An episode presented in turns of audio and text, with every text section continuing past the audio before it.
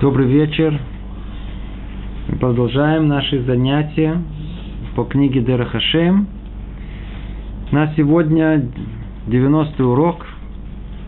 Мы находимся в четвертой части, глава шестая, о порядке дня и молитвы. После того, как мы с вами прошли предыдущие три части, когда Рамхаль раскрыл нам, чем суть самого творения, основы провидения Творца, каким образом у нас есть связь с Творцом. Теперь мы разбираем четвертую часть, которая относится непосредственно уже с тем, что мы должны исполнять в этом мире. И вот мы находимся в шестой главе, которая говорит о порядке дня и молитвы, и мы уже находимся к концу этой главы, когда мы уже разобрали, э, с чего начинается день еврея, э, из того конкретных, из конкретных повелений, которые мы обязаны исполнять. И речь у нас шла о молитве. И вот посередине объяснения о молитве Рамхаль раскрывает нам э, совершенно такую невероятную, очень высокую мистическую тему и говорит так в 13 параграфе, может только в одном слове э, попробуем повторить. Еще необходимо знать, что вся совокупность миров разделяется на четыре части. Возвращает нас Рамхаль к самому началу, к прояснению структуры этого мира и напоминает нам о том, что духовный мир он делится на четыре части. Есть мир этот, который в свою очередь делится на две части, на высшую и низшую. Высшее небесное называется миром небесных сфер, Гальгалим. Низшее называется нижним миром. Это тот мир, где мы с вами находимся, мир материальный. Вместе они составляют один мир. Это низший мир, условно его называем мир действия – над ним находится э, мир ангелов, а над ним мир высших трансцендентных сил, корней творения, о которых мы упоминали в первой части. И он также называется миром трона. Да, это мир Олама Брия. И над ним четвертый мир, наиболее высокий, тут сказано, еще более высоком уровне мы можем говорить о совокупности воздействия Всевышнего, раскрытии его света, из которых проистекает все бытие и от которого он зависит. В метафорическом смысле мы относим ко всей этой совокупности воздействий понятия мира и называем его миром божественности. Ни с того ни сего Рамхаль он э, как бы уходит от нашей темы и поворачивается к теме мистической строения, структуры строения э, духовного мира. Для чего он это делает? Цель его одна единственная. Если мы понимаем, как устроен мир, более ясно, когда разум способен нас осознать, как мир вокруг нас из чего он состоит, какая структура его. Тогда мы поймем, и к этому он подводит нас, каким образом мудрецы установили нам и молитву. Он говорит нам, что мир устроен из четырех миров. Один выше другого. Теперь слово «выше» тоже нужно, по-видимому, э, оговориться и объяснить, не имеется в виду выше, ниже в э, обыкновенном физическом понимании, тем более географическом. А с точки зрения э, духовности, понятие выше, ниже в духовном смысле, насколько ближе к источнику, то это понятие выше. Насколько мы отдаляемся от него, это понятие ниже, только в этом понимании. Также надо понять, что эти миры не то, что один выше, там еще выше, и мы начинаем задирать голову и смотреть, у, там где, о, вот там, вот там. Вовсе нет. Все эти миры, они нигде не находятся с точки зрения нашего физического понимания, они все в нас.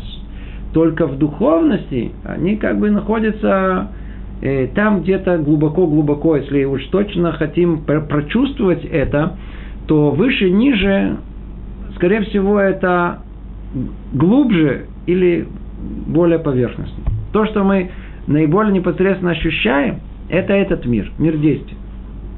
Чуть поглубже – мир чувств. Еще глубже – о, мир разума. Еще глубже – а, мир душа – это святость истины, которая есть. И в этом смысле мы употребляем термины выше, ниже, то, что касается э, духовных миров. Итак, Рамхаль нам раскрыл этот секрет, раскрыл строение э, духовных миров. Для чего? Для того, чтобы мы поняли, почему мудрецы установили на молитву именно таким образом, а не по-другому. Все ясно, четко соответствует структуре миров. И вот давайте сейчас увидим, каким образом. Говорит Рамхаль, мы сейчас находимся в четвертом параграфе. После того, как он нам раскрыл эту структуру четырех миров, и говорит, и согласно этому порядку установлены части утренней молитвы. Первые три части соответствуют трем нижним мирам. Что за первые три части молитвы? Ну, мы их уже проходили. Это жертвоприношение, это псукей земра, восхваление и крячма. Говорит Рамхаль, жертвоприношения исправляют этот, э, этот физический мир. Э, славословие, пускай до земра, мир ангелов. И чтение Шма с его благословения – это мир трона, это мир трансцендентных сил. А затем уже следует молитва, Шманайстрая, произносимая стоя, которая соответствует миру божественности и привлекает воздействие согласно их различным аспектам. Читаю это, такое ощущение, что наверняка нашим слушателям не так просто это понять. Мы говорим о, о чем-то очень высоком, очень отдаленном, в нашем э, простом мире вокруг нас, в быту, уж точно мы как-то это, все это не чувствуем, не ощущаем. В свое время мне показалось, что очень уместно просто э, как-то продемонстрировать общую идею, какой степени есть несоответствие человеческих ощущений и бытового понимания мира у человека – истинным, объективным, который на самом деле существует. Уже говорили об этом много раз, что человек ощущает одно, а субъективное, как бы, его ощущение одно. А объективный мир, он на самом деле совсем другой. Наука помогает вам в этом много разобраться. И, и просто уже человечество в многом продвинулось в своей э, мысли, чтобы понять, что то, что мы ощущаем в этом мире, что на самом деле есть две разные вещи – ну, может быть, проще будет понять э, тот самый эпизод, который, надеюсь, еще э, не только на наше поколение, а уже молодое поколение еще помнит. Из книги «12 стульев» там был такой персонаж, его звали Остап Бендер.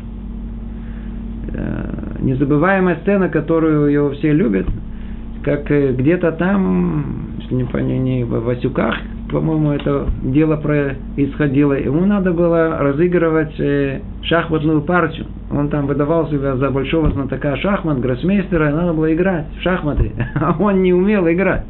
И вот, э, так как уверенности у него было достаточно, он уселся и с очень уверенным видом знатока решил двинуть, как, после того, как он посмотрел на все эти фигуры, он двинул пешкой вперед – в его понимании, на уровне его субъективного ощущения мира, что он сделал? Он говорит, двинул. А люди там, такие уже, которые знатоки были, все как один там начали шептаться. Да, что а Е2, Е4 там разыгрывает какой-то вариант какой-то там защиты. Это уже все просчитано. Человек делает один шаг, а на самом деле вот этот шаг, он уже просчитан. Все остальное уже заранее известно, что произойдет и как произойдет. И то есть много зависит от того, какой информацией мы обладаем, до какой степени мы хотим понять мир вокруг нас. Захотим быть гроссмейстерами, то весь мир вокруг нас, он уже разыгрывается. Тут какой-то вариант какой-то защиты, какого-то нападения, где все шаги просчитаны. Картина, она гораздо более ясна. Если мы не хотим быть а хотим быть, чтобы только показать свою уверенность, то мы понимаем то, что перед носом. Двинул фигуру. Так и тут. Вся эта тема э, уподобления молитвы э, мирам духовным – Человек, который по-простому молится, оставьте меня в покое. И можно понять это. Ну, дайте мне помолиться и дело с концом. Но на самом деле за этой молитвой кроется глубина гораздо-гораздо гораздо больше. И вот это то, что нам Рамхаля раскрывает. Он нам раскрывает, что знаете же, что не просто так установили мудрецы молитву именно таким образом. И не просто так она состоит из этих трех составляющих. Одно составляющее, одно составляющее это и первое это жертвоприношение. Чему оно соответствует? Где мы э, исполняем в жизни, по крайней мере, это было в прошлом, жертвоприношение. В этом мире. В этом мире. И при этом эти жертвоприношения, они из всех составляющих этого мира. Одно составляющее – это мир неживой. Другое, э, например, это соль, которая э, она была часть э, жертвоприношений. И у нас есть примеры цумеах, растительных жертвоприношений из животного мира. То есть мы видим, что именно этот мир, основа, этот мир, мир, основа это жертвоприношение, это, это оно связано с чем? С нашим миром. То есть, что мы видим? Подготовка, человек находится, где он находится в этом мире. С этого начинается молитва. С чего? Жертвоприношение. Хочешь сделать первый шаг в сторону Бога, принеси в жертву. Принеси обязательно жертву. Свои желания, свои идеи, свои мысли. Сначала остановись, сосредоточься на желании приблизиться к Творцу. С этого все начинается. Первый шаг. Это соответствует самому низшему миру, улама сия, миру действия, в котором мы находимся. За ним поднимаемся выше. Есть теперь восхваление, псукеда земра. О чем там речь идет? Речь идет о восхвалении. Мы, мы знаем, что кто восхваляет. Все составляющие этого мира – и низшего, и высшего, все как один восхваляет Творца. Да, да. Цва Шамай, Малахим, э, ангелы, чему это соответствует? Мы сказали, миру над ним, Улама Ицера, это мир второй над ним. Теперь над ним находится, мы сказали, третий мир, или, как мы говорили, более глубокий мир. Это он соответствует третьей части молитвы. То есть мы каждый раз как бы поднимаемся еще выше – еще выше, еще выше. Третья ступенька – это криатшма с благословением до и благословением после. Она соответствует кисея кавод. Кисея кавод – это трон, на котором как бы Творец, словно говоря, покоится. Криатшма – это подготовка – это основа, как мы сказали, это построение связи до конца, чтобы сейчас, сейчас можно подняться одна ступенька, вторая, третья, один мир, второй, третий. Теперь мы приходим к тому месту, откуда и придет нам благословение. То место, к которому мы хотим добраться. Мы как бы в молитве каждый раз поднимаемся выше, выше, выше, выше, выше. Отрываемся от этого мира, поднимаемся в тот истинный мир, откуда приходит благословение – Теперь, если мы не пройдем эти ступеньки, мы никогда не придем к тому месту, откуда истинно это благословение, оно может прийти. А оно находится где?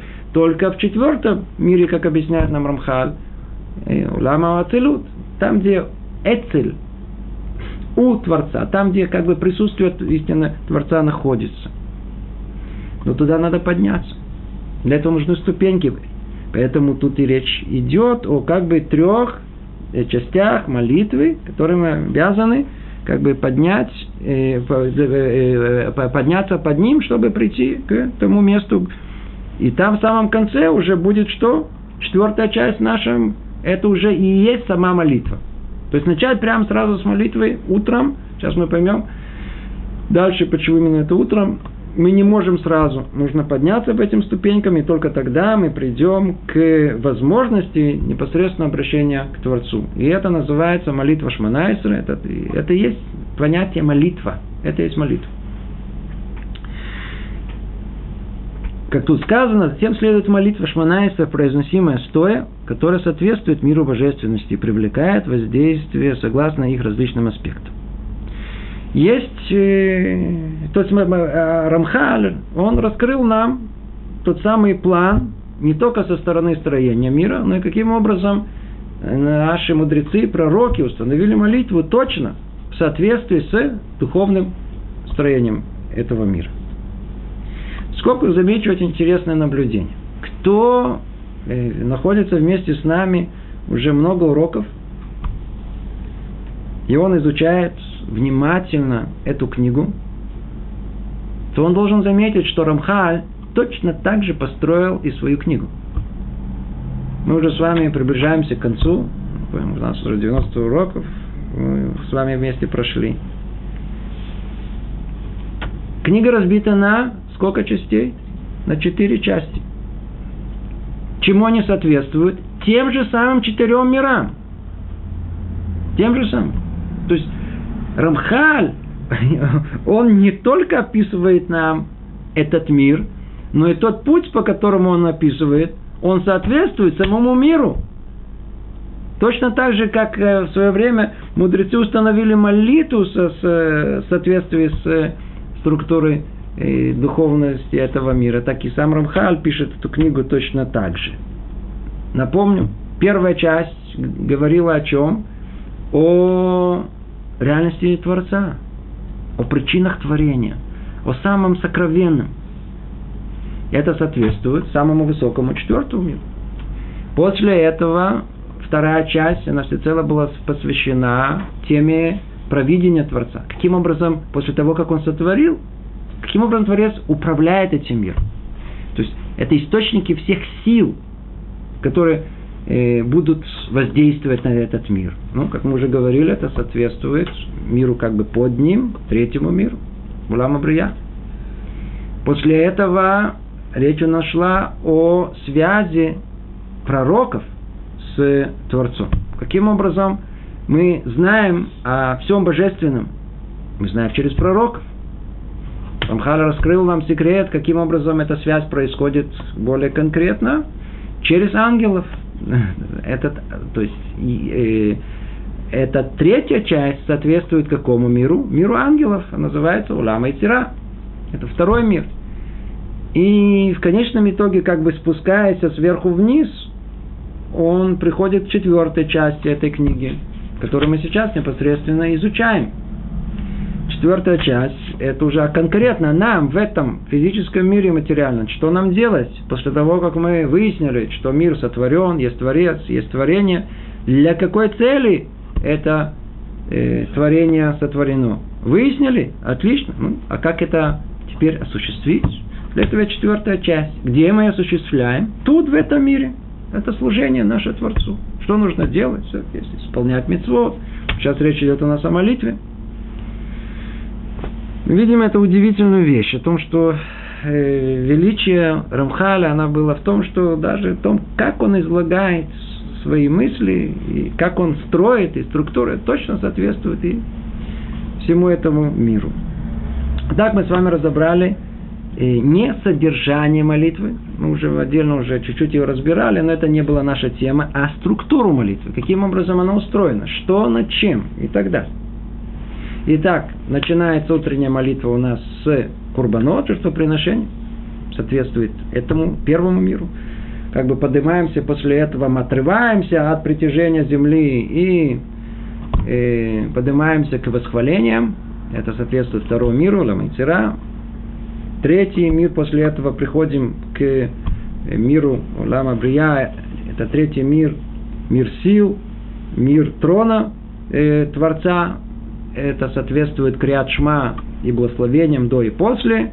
И тогда подаваемся еще выше. Теперь мы наконец-то пришли уже к тому месту, откуда мы можем получить истинное благословение, истинное благо. Это четвертый мир, Рама Цилут. И вот там мы и молимся нашу молитву. В том месте уже можно попросить. И там мы э, просим уже и конкретно наши личные просьбы. Хорошо, вы с вами помолились молитву Шманайсера. Что после этого?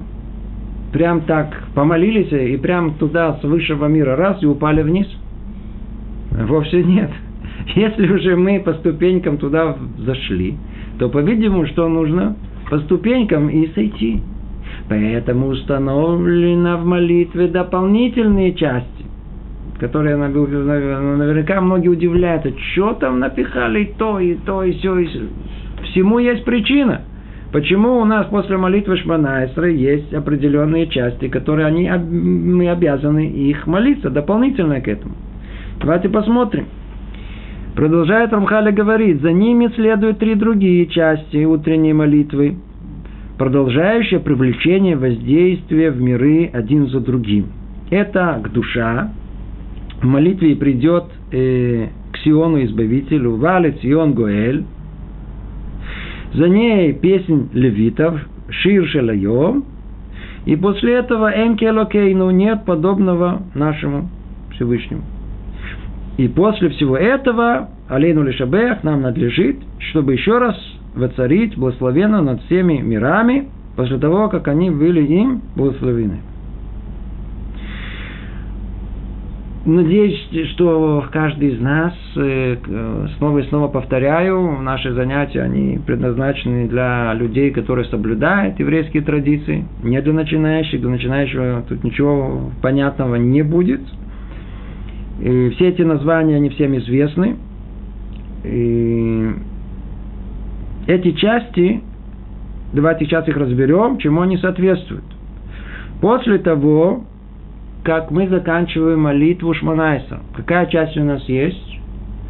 Не то, что мы сейчас перечислили, а есть как, то, что мы называем нафилат апайм – по-русски это никак нельзя перевести. Да, это, преподание на лицо. Так тут перевели. Интересно. Иногда это читается, иногда не читается. Рамхал это не упоминает. Те три части, которые основные, которые как бы э, являются спуском самого высшего четвертого мира, эта часть, она называется Сидра Дегдуши, и, или по-другому ее называют по и придет в Сион Избавитель, убалит Сион Гоэль. Это соответствует э, Олама Брия, третьему миру.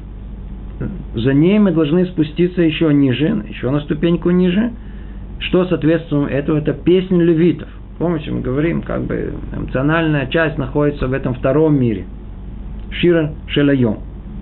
А еще ниже уже мы спускаемся как же уже назад в наш мир материальный.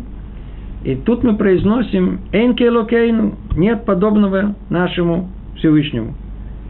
И где? В этом мире. То есть после того, как мы это поняли про высшие миры, теперь мы это должны сказать, где? Тут, в этом мире. И таким образом происходит как бы спуск уже в этот мир – Человек как бы спускается. И последнее, согласно э, Сидуру э, Сварат, мы видим, последняя заключающая молитва – это «Алейну лишабех». Рамхаль находился в, находился в Италии, там и у них был э, Мингак, традиция говорить «Алейну лишабех» – последняя молитва. А Мусар Ашкиназ, это, как мы знаем, что это не так. Для чего произносится в конце Алейну Лишабех, говорит Рамхаль, чтобы еще раз воцарить благословенно над всеми мирами, после того, как они были им благословлены. То есть, снова мы видим, когда после всей структуры есть еще что-то, что должно прийти и завершить это окончательно. И молитва, которая окончательно она завершает весь этот цикл молитв, который мы произносим утром, это молитва Алину Лешабех.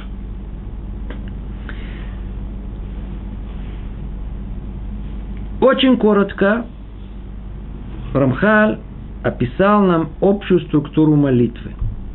он не вошел в содержание молитвы. Для этого есть другие книги.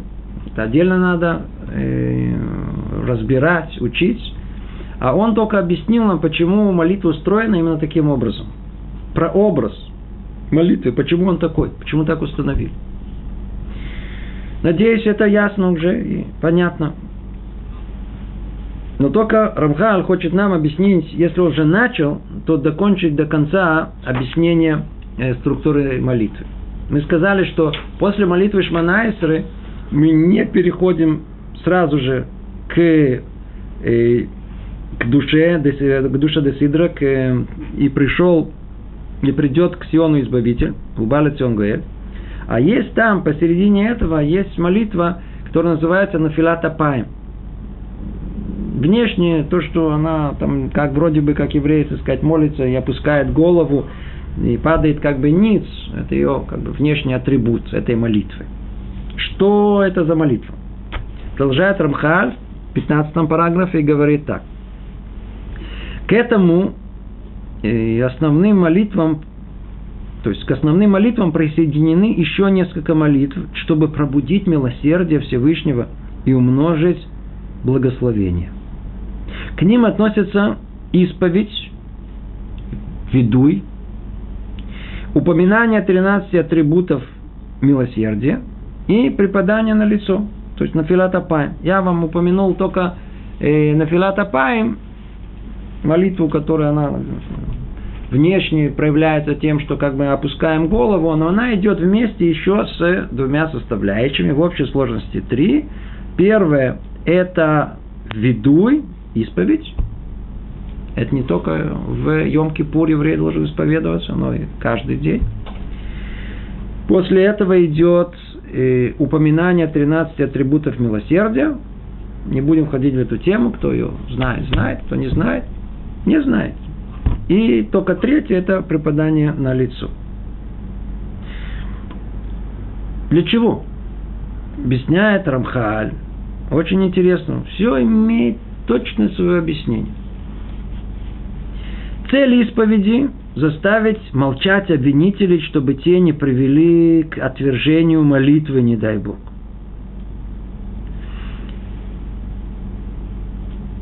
Для чего нам нужно молиться? Он говорит эту молитву, все эти три части. Есть проблема. После того, как человек забрался до самой вершины, и там он попросил в нужном месте.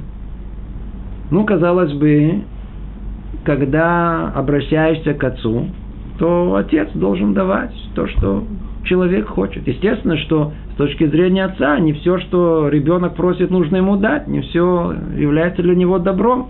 Поэтому иногда нам дают, иногда не дают. Но после того, даже как нам дали, остается вопрос, а так просто это получить? Оказывается, в мире есть не только силы добрые, но и силы зла. И вот эти силы зла существуют только для одного единственного, чтобы никакое добро к нам не перепало. И они всегда наготове подставить ножку и не дать нам возможность это все получить. Так вот, чтобы после того, как мы уже обратились к источнику благословения в этом мире – и казалось бы, вот должны, должны получить. Ой, могут прийти силы зла и отобрать у нас это благословение. Чтобы это не произошло, мы и молимся дополнительные три молитвы.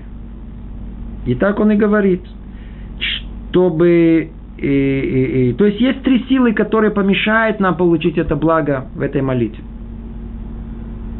Принципе, они помешают нам молиться даже. Ну, даже, предположим, мы помолились, а теперь надо это как бы результат, чтобы был мешать. Что мешает? Что мешает? Во-первых, мешает э, то, что называют микатригим. Кто они такие? Обвинители. Что за обвинители? Обвинители, которых мы сами сотворили. Ведь одно из самых странных вещей в мире – это тот факт, что у человека есть наглость после всего, что он натворил, обращаться к Творцу с просьбой, ну дай мне, дай мне, что дай мне? Только-только подумать. Папа обращается к своему сынишки и просит, сын мой, принеси папе попить. Что за попить? Взял, налил, на тебе попить. Вот тебе. Есть большая наглость. Нету большая наглость. Сын, мне холодно. Говорит, я тебе сейчас, я сейчас открою двери, я тебе сейчас э, себе ветерком тебя согрею. Не только что не помогает, еще себе нагло ведет все точно наоборот. И вдруг, а папа видит, что так, сынишка что-то такой, такой совсем, ну, неблагодарный. Совсем неблагодарный. И послал его такой раз, какой-то листочек ему раз на, на, на голову упал. И ухо задел так. И так закололо чуть-чуть. Листочек. Ой, болит. И тут же говорит, пап, у меня ухо болит. Он говорит, «Ну, что за папа, у тебя ухо болит? Это не наглость. Ты только что отверг своего отца. И тут же ты просишь. Что кроется за этим? Все наши нарушения, которые мы делаем, это вопреки воле Творца. Он источник блага, он источник всего, что мы хотим получить в этом мире. И вот мы снова обращаемся к этому источнику после того, как наломали дров, наломали, все нарушили, что он просил, замазаны во всей грязи, которая только может быть, и перед ним стоим и говорим, папочка, дай мне на, на что, что, дай мне на, на конфету. Это не совсем... Кто нам помешает? Кто нам помешает? Все наши нарушения, как бы они стоят и говорят, тебе не стыдно, а? Как бы они обращаются к Отцу, обращаются к Творцу и говорят, смотри, Он нас отворил. Вот этот вот, вот, вот, который молится к тебе, смотрите, как он просит. Смотрите, дай, дай, дай, дай, дай, дай. А посмотри, что он натворил. То есть есть то, что называется мекатриги. Они не дают нашей молитве быть принятой. Многие очень удивляются, когда приходит беда. Я так молился. Другие тоже молились, даже упоминали имя этого больного человека. И смотрите, что с этим человеком произошло. Почему Творец не слышит наши молитвы? А что он должен вас слышать? После того, как вы все натворили, это, ему вот эти макатригим, вот эти обвинители каждого человека, они не дадут вообще, чтобы наш голос был услышан. Их голос гораздо громче. Все, что мы натворили, оно не, никуда не исчезает. Мы во всем этом живем. Это наш обвинитель. Они не дают э, нам вот так просто так э, э, получить благо. Вполне возможно, что Творец бы без них бы своей милосердие бы дал нам. Но они напоминают, напоминают, не-не-не, не надо давать. Что-то нужно сделать для того, чтобы, для того, чтобы э, э, устранить этих обвинителей. Что можно, чтобы устранить этих обвинителей? Кто они? Мои грехи. Значит, что я сейчас сделаю? Я сейчас быстро, быстро, быстро что сделаю? буду исправлять все эти грехи. По крайней мере, показать, папа, я готов, все, да, я тебе воду не принес, ой-ой-ой, я тебе воды принес, ой, я тебе открыл еще дверь на тебя, вот, вот, и все, возняк сделал, буду бить тебя в грудь. И тогда что? Как только человек, он делает чуву, вот эти обвинители, им уже нечего сказать. Ихняя сила когда есть? Только тогда, когда человек стоит в своей гордости и говорит, не хочу, не видно, это не я, не я, это вообще никто, не, не, не я, это кто-то другой налил воду, это он, не я открыл эту дверь. А когда он себя бьет в грудь, он тем самым как бы и пробуждает милосердие Творца, а главное заставляет молчать обвинителей, чтобы те не привели к отверждению молитвы, не дай Бог. Чува, исправление. Это первая часть, это ведуй. После этого мы говорили упоминание 13 атрибутов милосердия. Это была отдельная тема, мы не говорили в свое время, у нас было даже, по-моему, целое занятие. Смысл этого вот эти обвинители, они пробуждают как бы в Творце миру правосудия. Мира правосудия. Нам же нужно теперь по большому счету выиграть этот бой против этих обвинителей. Поэтому кроме чувы и кроме видуя, который мы себе бьем в грудь, и, то нам еще необходимо там внутри провернуть какой-то ключик. И что такое мистическое в этом мире. И эту мистику сам Творец раскрыл нам. Знаете же, есть определенные слова, определенное обращение, которое меняет строгость и правосудие на склонность, доброту и милосердие. Порой бывает, что вот мы обращаемся к человеку, который сердится, казалось бы. Если сумеем правильно к нему обратиться, смотришь, а, подобрел, уже гнев ушел, уже вроде можно с ним говорить. Неправильно скажем, еще хуже сделаем. У нас есть код, как можно обратиться к Творцу и, и поменять его меру, э, его меру строгости на меру доброты, его меру правосудия на меру милосердия. Как это называется? Называется 13 атрибутов милосердия. Что они делают? Они переворачивают э, дин в рахами, переворачивают правосудие в милосердие. И после этого есть у нас э, еще и третья часть. Секундочку, только я э, не прочел то, что говорит Рамхаль по поводу этих э, 13 атрибутов милосердия. Он говорит так. Сила упоминания 13 атрибутов милосердия в том, чтобы пробудить господина проявить атрибут милосердия. И тогда властью своей вознесенности он как бы проигнорирует преступление грешника и помилует даже при отсутствии заслуг. На что это подобно? Как у царя Басар Вадам, царя человека. Настроение нехорошее. Что значит настроение нехорошее? Он настроен по мере правосудия, строгости, в гневе находится. Когда царь в гневе, Иди знает, даже человек с заслугами тоже ему что-то достанется. Но иногда кто-то подойдет к нему, правильно обратиться, как мы уже приводили этот пример. И вот эта строгость вдруг переходит в, милость, в милость такую, в доброту. И смотришь, улыбка появилась на лице царя. И тогда он что может? В доброте своей даже преступнику что сказать? Ну, знаешь, ну, то, давай, все, хорошее настроение. Все это мы, естественно, условно о чем говорим. Это не относится, относится к Творцу, это только, только в человеческом понимании. Это есть поменять меру правосудия на меру милосердия. Для этого мы произносим 13 атрибутов милосердия. Это вторая часть.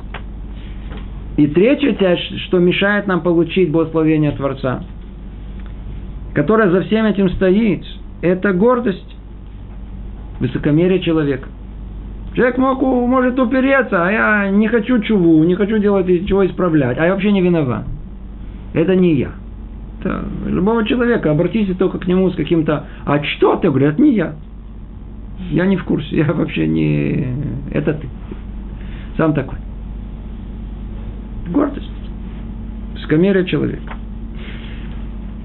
Три этих составляющих. Обвинители, первое. Второе – мера правосудия. И третье – гордость человека. Не дают возможности человеку принять то благо, которое он может получить своей молитвой. Согласно этому, этих составляющих, и, то, согласно обвинителей, мы говорим «ведуй», согласно меры правосудия, чтобы отменить его, мы говорим 13 меров 13 атрибутов милосердия. А есть третья часть, гордость, чтобы ее и уменьшить, принизить. Что мы делаем? Вот это есть преподание на лицо. То самое лицо, которое хочет показать всем, вот я, я, я, я, я, что мы с ним делаем? Мы прячем его. Мы прячем его. Стыд. Кто ты такой? Кто ты такой? Типа струха.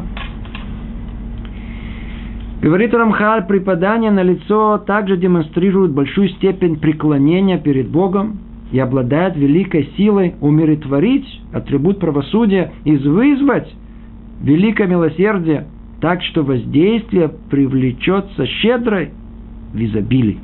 То есть тогда, когда человек, он и третью часть осуществит, он упадет на преподание на лицо, то как мы называем, Смысл его в чем? Кроме той глубины, которая есть в словах, в молитве самой, только с точки зрения общей структуры, смысл этой третьей части направлен на, чтобы укротить человеческую гордость, человеческое высокомерие. И тогда э, только человеку скромному полагается получить. Есть два стакана. Один пустой, другой полный. Мы хотим перелить. Если мы поднимем этот стакан пустой, говорит, а я, я, я, я, и он захочет чуть быть повыше, можно ли перелить высокий стакан? Нельзя перелить. Во что можно перелить? Только то, что ниже. Чтобы получить, нужно быть ниже. Ниже. Хотите налить, э, скажем, воду, кто-то вас просит Кока-Колу, а сам держит стакан тут – что вы говорите? Ну, опусти стакан. Я же не могу тебе, я же не на секунду, ну опусти. Чтобы налить нужно что? Чтобы стакан был ниже бутылки. Ну, простые законы. Также и в духовности. Чтобы получить благо, нужно почувствовать себя ниже. Тогда их можно получить. Итак, говорит Рамхаль, таков общий порядок утренней молитвы. Но есть также многочисленные детали, от которых зависит Конкретный порядок псалмов и других отрывков из Писания установлен каждый на своем месте. Это уже отдельная тема, снова он в нее совершенно не входит, и он только хочет нам сказать, что знаете же, что в каждой части, которую я упомяну, три части до того, как мы приходим к молитве, там молитва Шманайсры, после этого три части, чтобы спуститься по ступенькам – он только объяснил им общую структуру. Но там внутри них они состоят тоже из как бы подструктур. Состоят из определенных частей, молитвы, восхвалений. Там внутри, он не входит в это. Но надо знать, что тоже все установлено четко, ясно, согласно пониманию вот этой внутренней э, соответствия духовному миру. Это то, что раскрывает нам Рамха. Теперь как бы следующий этап, он теперь говорит еще в общей, э, в, раскрывает еще более общую картину. То есть мы до этого места с вами разобрали, почему молитва утренняя таким образом устроена. Три части до того, четвертая на вершине, а потом нечто, чтобы помочь нам не отменить это благо, и три как бы части спуститься сверху вниз. И Алейну Шабех, чтобы все это как бы заключить. Это утренняя молитва. Но мы с вами молимся. Сколько молитв? Три. Есть утренняя молитва, дневная молитва и вечерняя молитва. Теперь он переходит к разбору этих трех молитв. Говорит так. И необходимо знать, что в плане порядков управления день разделяется на две части. Утро и после полуденное время, Бен Арбай. Ночь, как мы говорили выше, тоже делится на две части. В каждой из этих четырех периодов воздействия и свет Всевышнего должны прийти во все миры, соответственно, аспекту этого промежутка времени. О, видите, как интересно получается. Только нам Рамхаль объяснил. Теперь мы все глубже и глубже начинаем понимать, Почему он так просторно нам это все это разъяснял, эту тему мистическую четырех миров? Теперь мы начинаем понимать, как все это устроено. Молитва устроена точно согласно этих четырех миров. Есть четыре части и во времени. Дневное время делится на две части. Ночное тоже на две части. В общей сложности четыре. Более конкретно – Дневное время делится на первую часть с момента э, появления первых лучей солнца, света, и доходит до своего апогея, до пика, когда в полдень. Отсюда и дальше начинается вторая часть дневная, когда свет уходит, солнце уходит. Когда завершаются эти две части, приходит теперь время ночи, и оно тоже, в свою очередь, делится на две части. Первая часть тогда, когда эта тьма начинает накапливаться, только приходит. И эта тьма, она доходит до своего пика апогея, когда в полночь, Но после полночи начинается вторая часть ночи. Отсюда и дальше уже как бы сила вот этого тьмы постепенно ослабевает. И пока она не сходит в ноль, и приходит уже снова новые силы, силы света, силы дня. Это четыре части есть по времени. Говорит Рамхаль, в соответствии с этим упорядочены молитвы. А, как все точно ясно. Для двух частей дня установлены шахарит, утренняя молитва. Она должна где быть произнесена, в какой части? В первой. Поэтому изначально, когда молитву надо молиться, мы молимся, когда Ватикин, молитва Шманайстры, изначально. Знаете, что изначально? Изначально, как должно быть по плану, как планировалось в мире – вот эта молитва, которую мы долго обсуждали, шахарит, утреннюю молитву, мы должны начинать ее, когда еще практически темно на улице. Только первые проблески света есть. Когда можно только надеть талит, тфилин.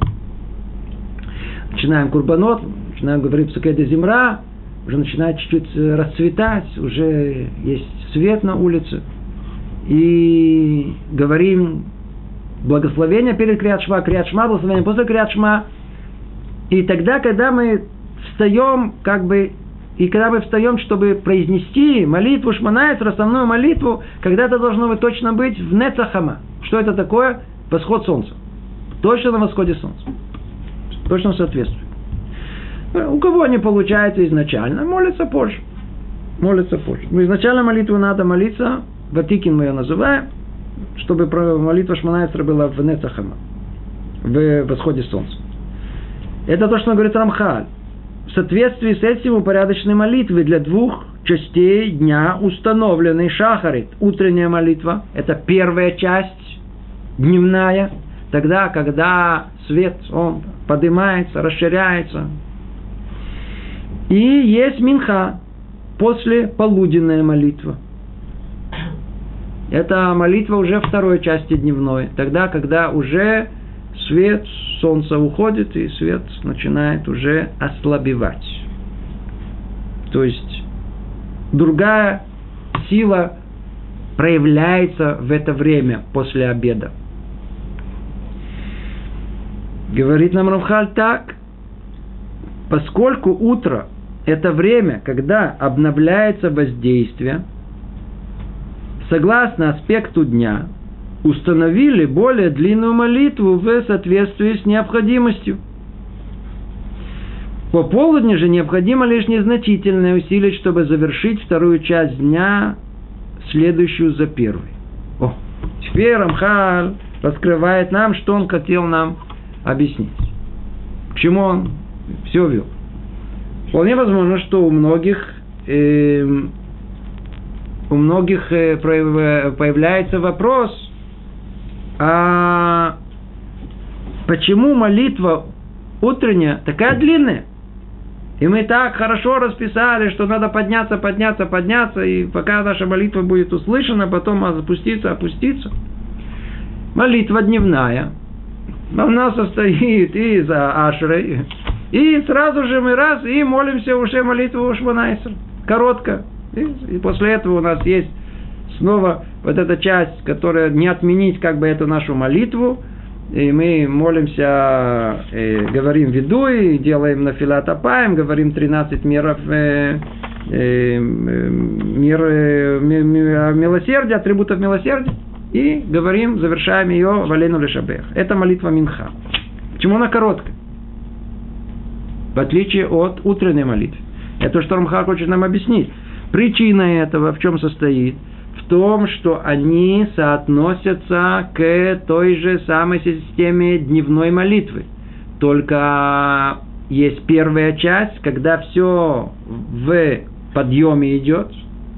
А, идет в подъеме по нарастанию, требуется вся эта длинная молитва утренняя, чтобы действительно поднять, подняться к, туда, где молитва будет услышана, а потом спуститься с нее. И это, в принципе, основная молитва. Что дневная молитва?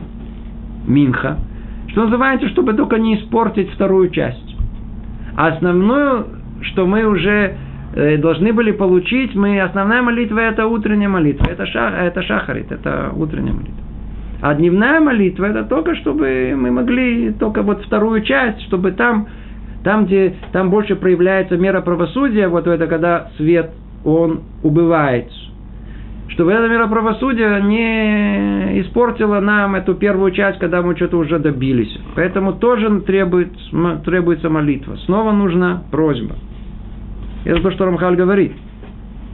В соответствии с этим упорядочены молитвы. Для двух частей дня установлены шахарит. Утренняя, первая часть, дневная, и минха, после полуденной молитвы. Поскольку утро – это время, когда обновляется воздействие. Это все, весь цикличность, вся цикличность мира, она, она, она, она возобновляется всегда с утра. Согласно аспекту дня, установили более длинную молитву в соответствии с необходимостью. Это первая половина. Шахар длин. По полудню же необходимо лишь незначительное усилие. То есть, а после того, во второй части дня необходимо лишь незначительное усилие, чтобы завершить вторую часть дня, следующую за первой. Только для того, чтобы ее завершить. Поэтому молитва, она короткая. Всего лишь состоит из, как мы сказали, Аши и молитва Шванайцера или Нашапир. Продолжает Рамхали говорит, разница между ночью и днем больше, нежели между утром и после полуденными времени. Естественно, что эта разница гораздо больше. Первые две части дня речь идет только о тенденции. Это, в этом разница между первой частью и второй. А в отличие от этого, первая часть, дневная, дневная часть и ночная часть, они принципиально разные. Поэтому, говорит Рамхаль, э, наступление ночи знаменует значительно большее обновление воздействия. Новые силы какие-то там в ночное это время, которое начинается, приходят. Поэтому вечерняя молитва Марив длиннее после полуденной. Сейчас он нам объясняет, почему это длинная, это короткая, это средняя. Все, все объяснено. Поэтому вечерняя молитва Марив длиннее после полуденной, длиннее Минхи. Каким образом она длиннее? Мы знаем, включая чтение шма с благословениями, хотя они и короче утренних, поскольку еще сохраняется воздействие привлеченной утренней молитвой. А. Утренняя молитва, она воздействует на, на весь день, включая как бы мы переходим и на вечернее состояние человека. То есть все время бодрствования человека. Несмотря на то, что вечернее время как бы относится к другому дню, согласно еврейскому представлению. Тем не менее, столько времени, сколько человек бодрствует, основное влияние, которое у него есть, это от утренней молитвы. Минка, полуобеденная молитва, только что значит, чтобы продолжить это и не испортилось это влияние. Когда же приходят вечерние часы, когда наступает изменение – существенное как бы обновление воздействия в этом мире, то необходимо теперь какое-то новое, э, новую просьбу, новое усилие, которое есть. В чем оно состоит? Что мы к молитве Шманайсера добавляем еще и кряд Шма с благословениями. Поэтому вечерняя молитва Мариев, говорит Рамха, длиннее после полуденной, то есть включая чтение шма с благословениями, хотя они короче утренних, поскольку еще сохраняется воздействие привлеченная утренней молитвой. Утренняя молитва продолжает воздействовать, поэтому не надо вечером молиться так, как утром. Достаточно того, что мы сказали. Итак, есть уже, как мы сказали, в, в общей сложности четыре части. Первые три мы уже упомянули. Есть еще какая четвертая часть. Какая она? Это вторая часть ночи. После полуночи. Что там? Там тоже должна быть молитва. Мы молимся ее? Мы ее не молимся. Что это за молитва? Она есть. Как ее мы называем? Тикун хацот. Э, как переведем? Исправление полуночи. Что это значит? Говорит Рамхаль, для второй части ночи не установили обязательной молитвы, чтобы не утруждать общество. Видите, мудрецы считались с обществом, знали, как рассчитать его силы, чуть-чуть э, перегнешь, иди, знай, чем все закончится. Сказать человеку, что надо вставать четвертый раз, и не просто там только заснул, хорошо заснул, и он буди, давай, хацот, жена мужа, давай, вставай, тикун хацот, вставай. Там. Не утрудили общество. Эту молитву, как она, тикун хацот, оставили только для благочестивых людей. Кто это такие? Для праведных людей, для хасидим, цадыки, которые встающих в полночь и взывающих к Богу, каждый согласно своему пониманию. Кто помнит в изучении книги Рамхала Мсилат и Шарим, с вами там изучали тоже все ступеньки подъема человеческого э, к человеческому совершенству, и там, там, там, там, на самом верху. И было это качество, называлось Медата Хасидут. По-видимому, как тут благочестивость, по-русски, по-видимому, так это должно звучить, благочестивость человеческая, и там уже эта молитва на том уровне, она обязательна. Любой благочестивый человек, он еврей, он, он, он, он молится в полночь, встает в полночь, пробуждает полночь.